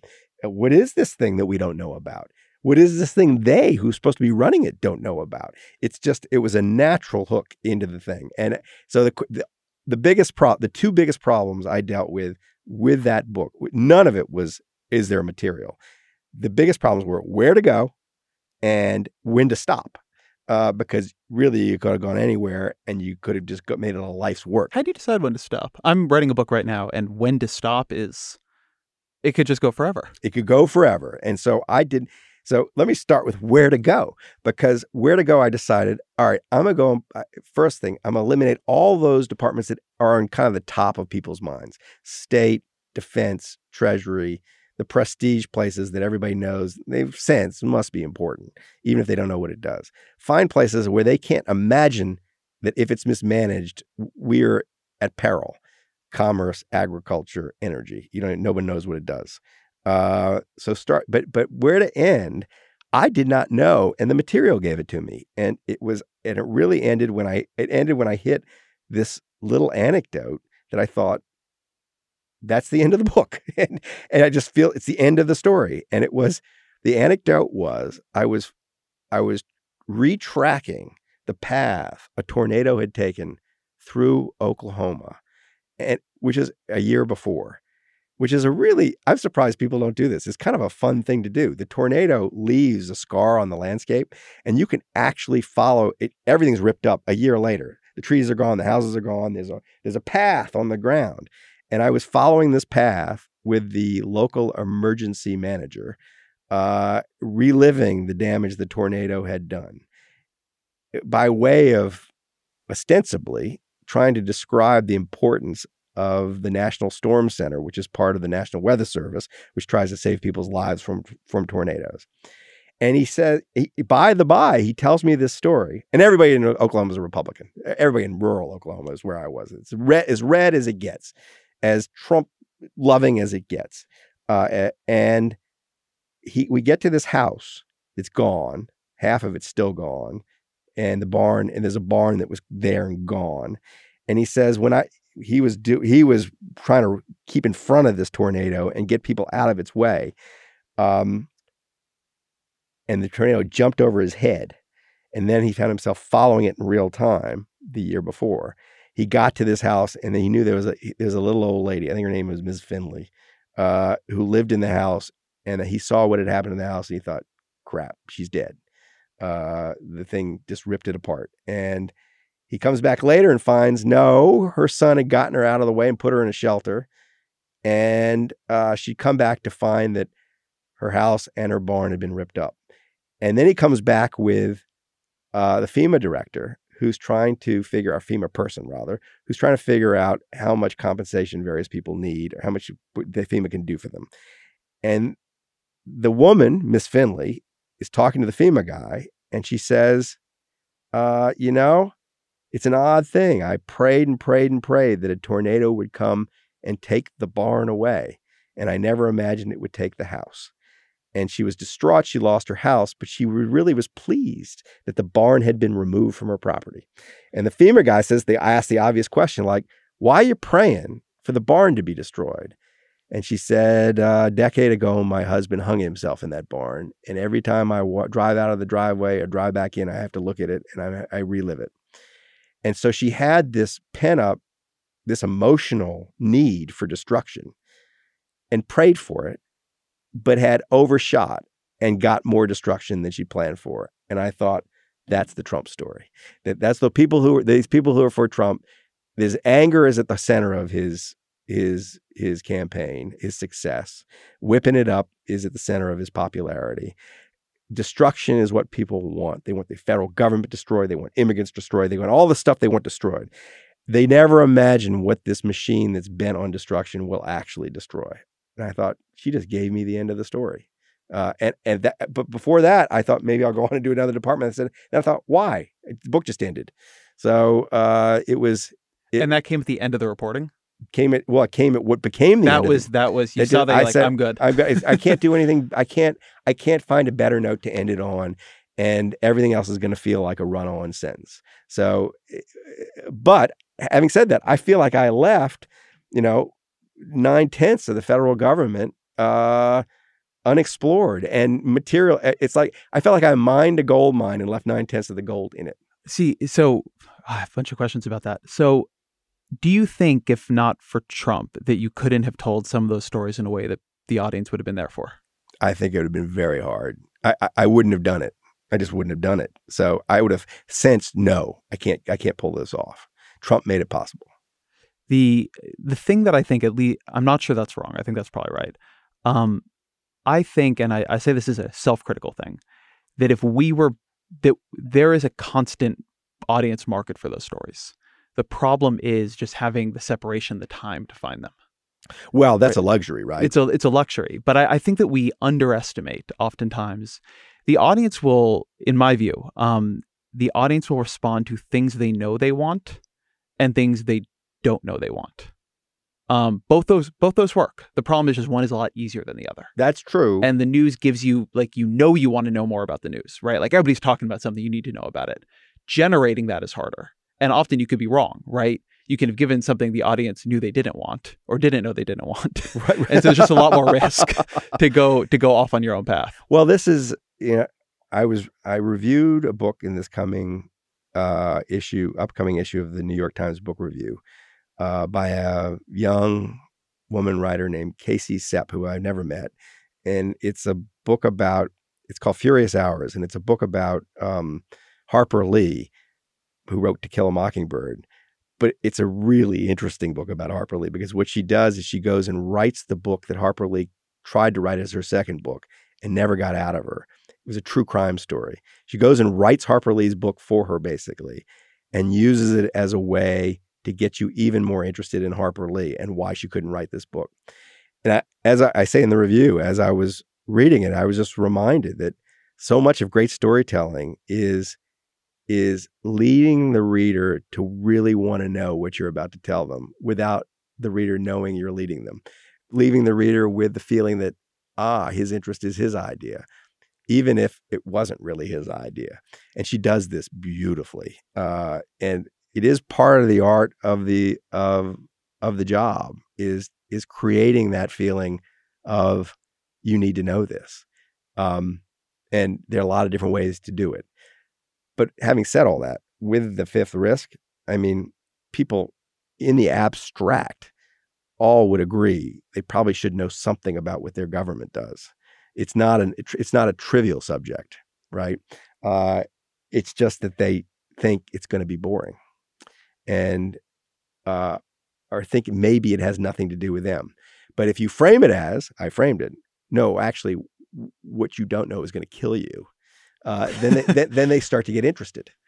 That, that that's a trick in the news always. that's right. And so, so uh, yeah. So. On the risk part of that, you uh, did a conversation, a great conversation with my friend Chris Hayes, um, and you talked about Donald Trump as a machine for ratcheting up the likelihood of a lot of unlikely bad things happening, which is always how I used to describe Donald Trump. And I think that if I'm going back to my uh, assumptions when this all began, and then if you had told me really how detached and ridiculous and eccentric he would be as a president, I would say, all right, the tail risk is going to hit and we have not had. That's why it's it's still these are still you, remote risks. Well, well, this is my question for you: Is it that is it that it's all just tail risk and he really is exploding all of it and you know thankfully it just hasn't uh, paid out yet and in some cases like maybe the response to hurricane maria even it has or is it that the federal government the federal government you were reporting on is actually strong enough that it has been he has not partially due to his disinterest, partially due to due to what he wants to do,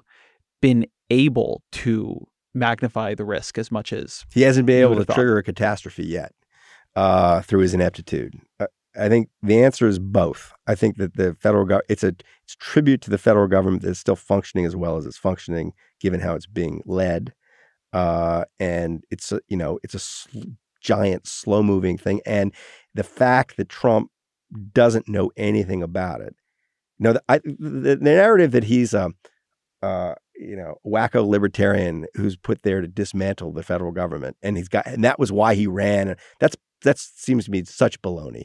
I think the tr- truth is he's completely indifferent to it and ignorant of it, and doesn't see any reason why he needs to know anything. Um, he said as much to Chris Christie. Part of the reason for this is he actually has no aptitude for managing anything, so he senses that actually, if he paid attention to it, wouldn't be it wouldn't be of any use anyway because he wouldn't have anything useful to to do there. Uh, he, it's not a problem he can solve. Um, and but and then the pattern of talent acquisition, you would call it that, that he that uh, to his talent acquisition for running the government has been so chaotic and it hasn't been there have been places where people who are ideologues who want to dismantle the agency they've been put in charge of have been put in place. But that's not that hasn't been universally true. If he were more competent and was trying to do damage to the society actively we might have seen the catastrophe already and if the federal government wasn't as strong as it has been and if there weren't some checks like the senate big thing that's happened is that Trump proposes a budget. He probably doesn't even know what's in it, but the but but an ideologue, Mm-hmm. Mick Mulvaney at the OMB, proposes a budget that, if that enacted, would be catastrophic. Yeah. And the Senate says, no, you are actually going to have to spend the money on this. You can't just cut that program. Uh, and so the Senate's been a, a check on it, uh, a big check on it.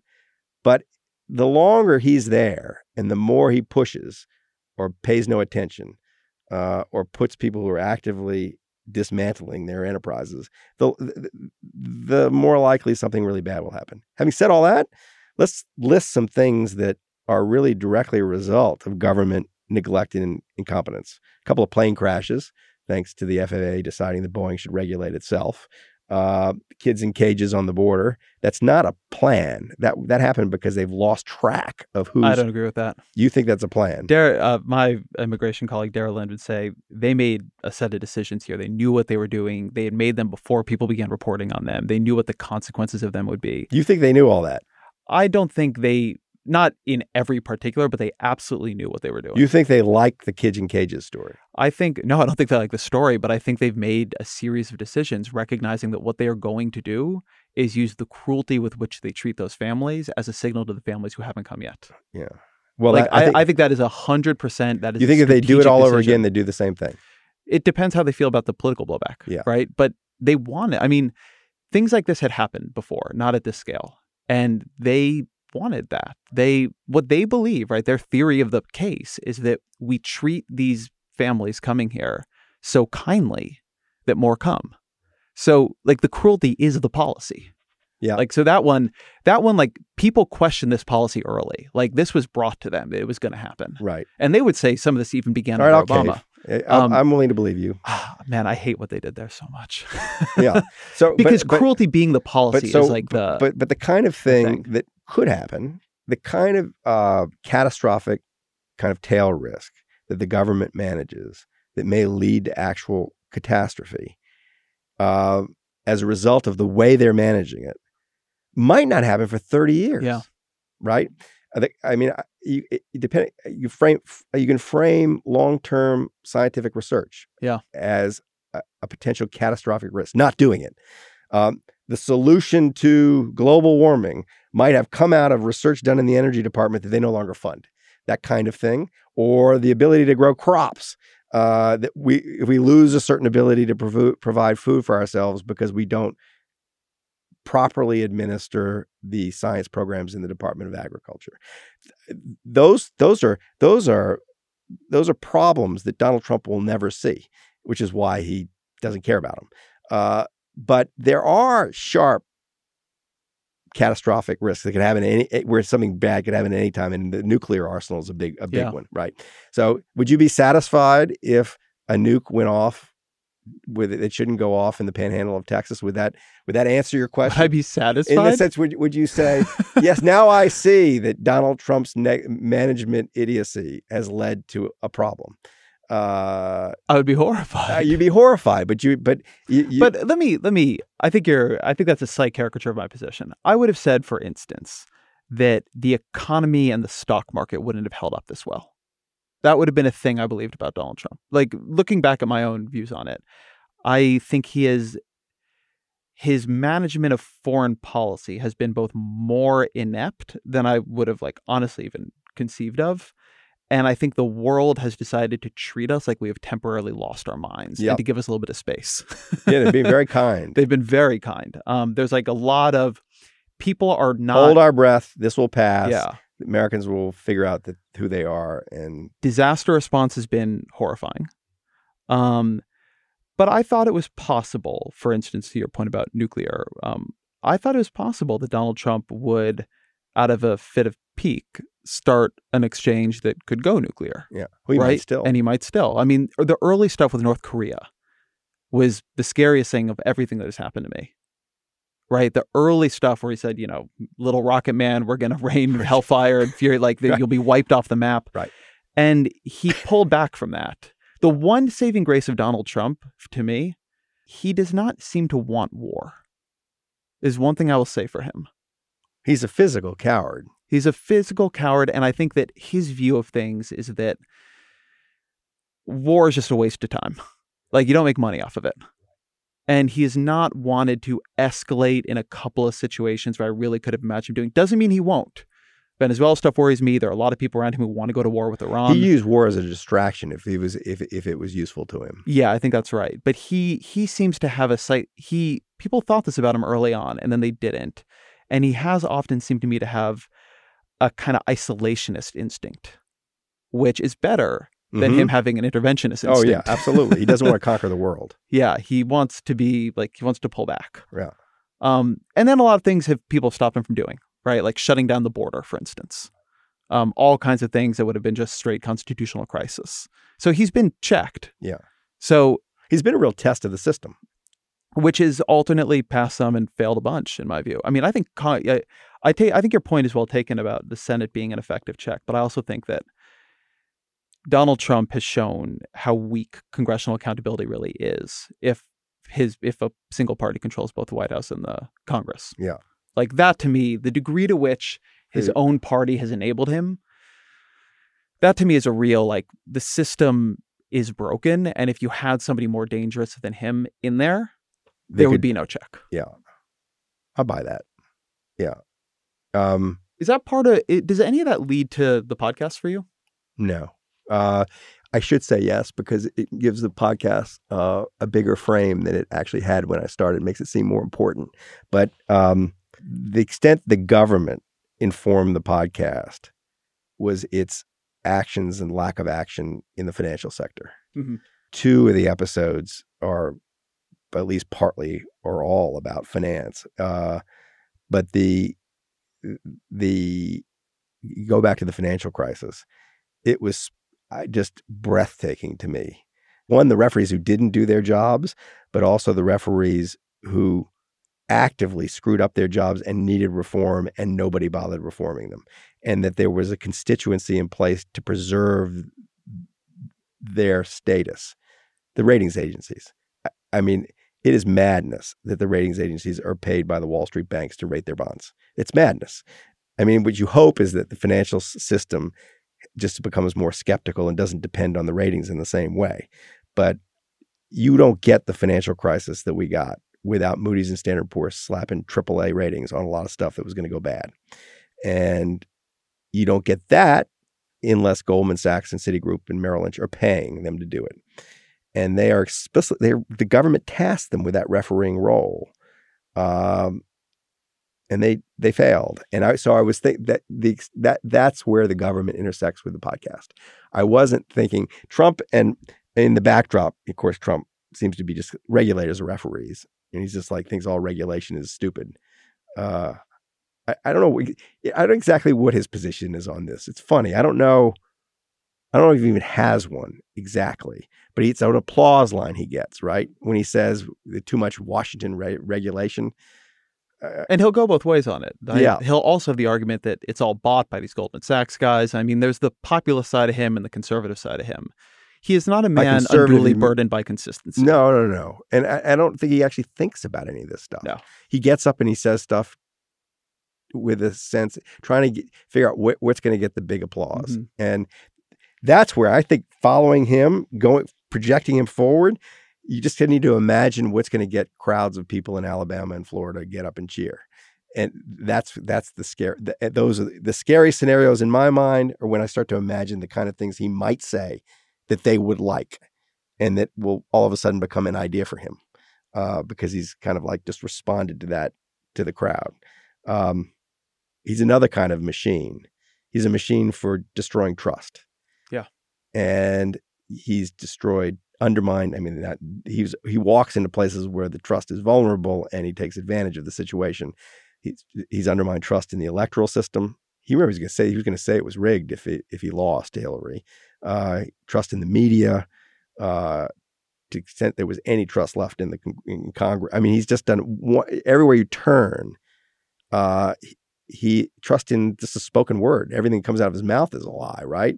Uh, and I can't. I just. Can't, it's surprising to me he hasn't gotten to trust in the dollar yet. So that you, to your point, it is amazing how well the financial system has held up. Um, and I'm waiting for the moment when he gets up and says, "We're just not going to pay China back. We don't have these debts." Oh, and he's hinted at it a bunch. Oh my God! He's I just you can just you the moment the debt becomes a serious issue, which is the moment interest rates tick up some some, and people are saying, "Oh, we can't afford to do this, we can't afford that because we have to service the debt." What debt? You can hear them say, "That's not debt. That's theft. They took the, they stole that money." Now, how you actually selectively default on the debt to the Chinese and the Japanese or whoever you want to default to, I don't really know. But you just put the idea out there and you can create a massive problem. And we have this situation now. It's funny. Um, people look at the financial crisis as, I mean, it was a crisis, but we had the government there behind it. That, that we had, there was a there was a ref mm-hmm. who was still had authority and was able to step in and just make everything calm down. When the when the government is the problem, you have a different sort of crisis. Uh, and I, I think he has a capacity to trigger that sort of crisis if he's if he's his back is against the wall. One of the reasons I asked is because there actually seemed to me to be a connection between um, the work you're doing right now in refs and the fifth risk. There is, which is that there's a I don't want to call it growing. I'm not sure it hasn't been there before, but there's a respect in some of the work right now for the people who are just trying to make the rules of the game work and get pilloried for it. Right? We're in this very anti-elite moment. And sometimes elite means elite, but sometimes it just means people in the system. And it does seem to me that some of what you've been circling around is that if you really try to blow up the system, you find that there was a lot of stuff in the system that you relied on, whether or not you knew it. It's there for a reason. It's there for a reason. Yeah. People people correct me on this, but I think it's called Chesterton's fence, and the idea is that you can't take this fence away until you can tell me why it was here in the first place. That's a great line. Yeah, it's but I could, idea. I could have the I could have the reference wrong. But it's a very good idea. Yeah, and you know, there's a, a certain way in which all of these players and mod we have like come into this moment where uh, the idea of gatekeeping has become like intrinsically derided, intrinsically unfair. Mm-hmm. Um, you know, I think about how much there was discussion, even the 2016 Democratic primary, of like the idea that a political party would intervene in its own primary, right? Not even that it really did, but that it would have rules about its own primary, about who could participate. That that began to seem unfair. We're very uncomfortable. Well, look at with, the way we treat sports referees. Yeah, as if what every every decision they make is somehow tainted. Right. One side sees it as evidence of corruption or malice or whatever, but it's it's it isn't people just trying to do their jobs. Nobody thinks that anymore. They think ref you suck or we won. Right. That, that's it. those are the two. Those are the two things people think. We won.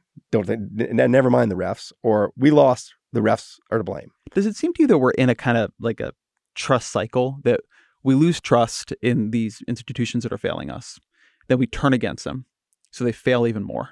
So we lose more trust in them. They're like there's a way in which this feeds on itself. Absolutely true. This is absolutely true. And it's hard to see how you bounce it in the other direction. The only way you head in another direction is to have a, a real catastrophe. It takes a great depression to start build, building new institutions from. Uh, that's what worries me is that is that um, it's going to take a lot more pain. It's going to take 10 million people dying in some pandemic it's going to take, you know, whatever it is, it's going to take that kind of thing to biff the mind of the culture in a different direction. Uh, Do you think there's an alternative path? A plausible alternative path? I don't know what it would be. I don't know what it would be. Yeah, you know, we're talking about a country that that I don't feel I know quite as well as I thought I knew three or four years ago. Uh, it's far more disturbed place than I thought it was. Far more kind of unsettled. And so I just don't know. I'm basically by nature an optimist. So most hours of most days, you ask me that question, I would say, you know, I can see it's going to come from the de- Democrats, I think. Someone who can sell a vision, for example, of government to people, a positive vision, and that there will be a majority for that vision. But uh, I don't know that. I don't know. I don't know. I, I wouldn't be writing the things I do and doing the podcasts I do if I didn't think there was a different way out And you do these things and you hope people listen and it moves the world in that direction.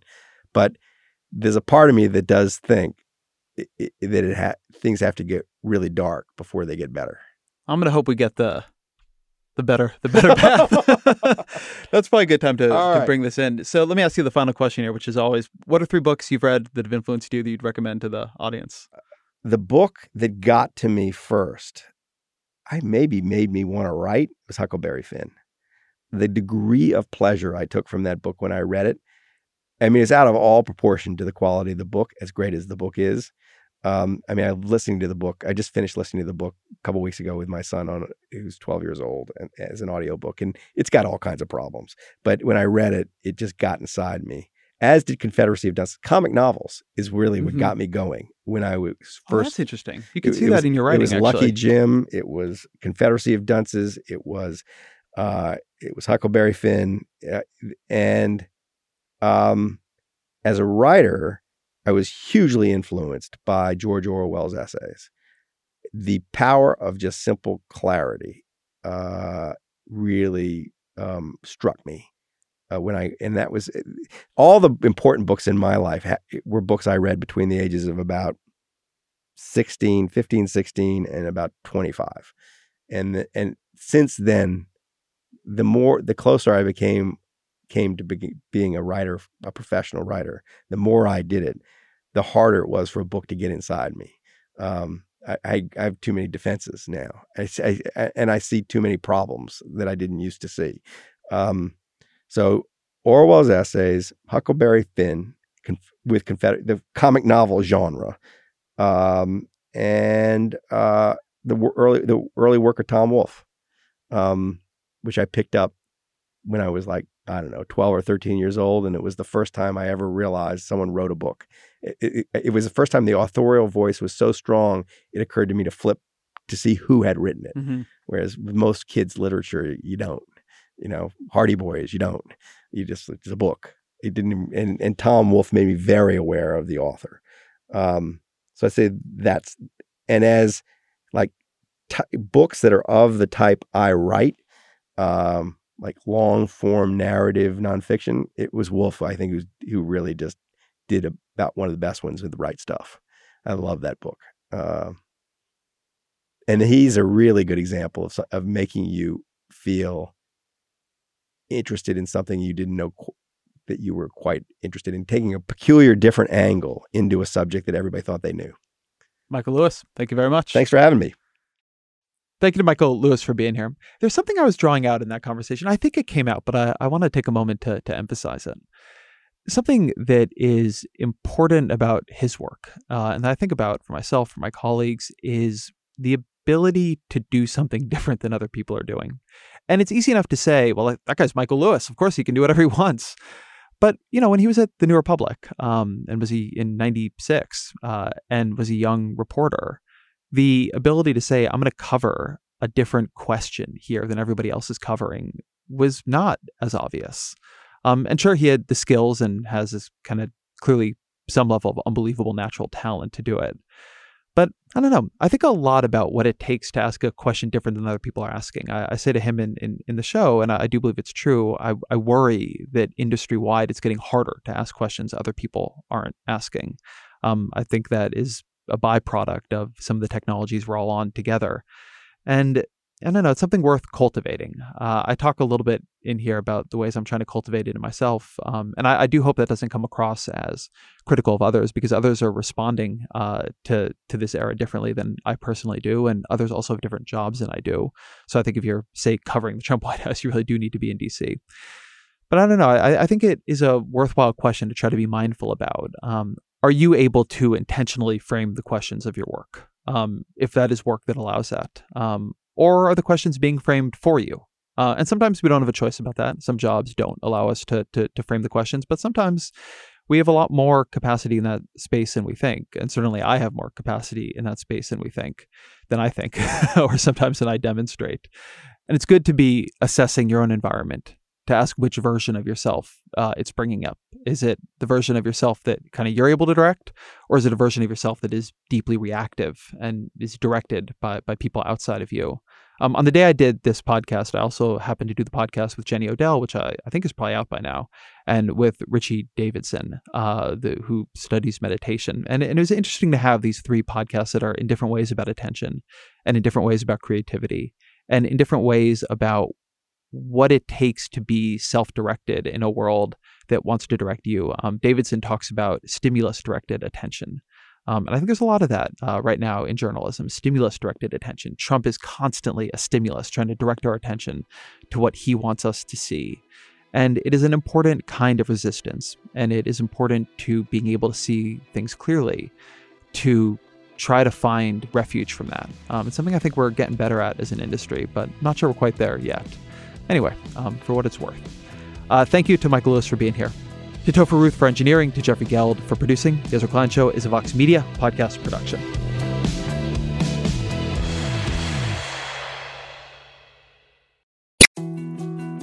More to dos, less time, and an infinite number of tools to keep track of. Sometimes doing business has never felt harder, but you don't need a miracle to hit your goals. You can just use HubSpot because their all in one customer platform can make growing your business infinitely easier.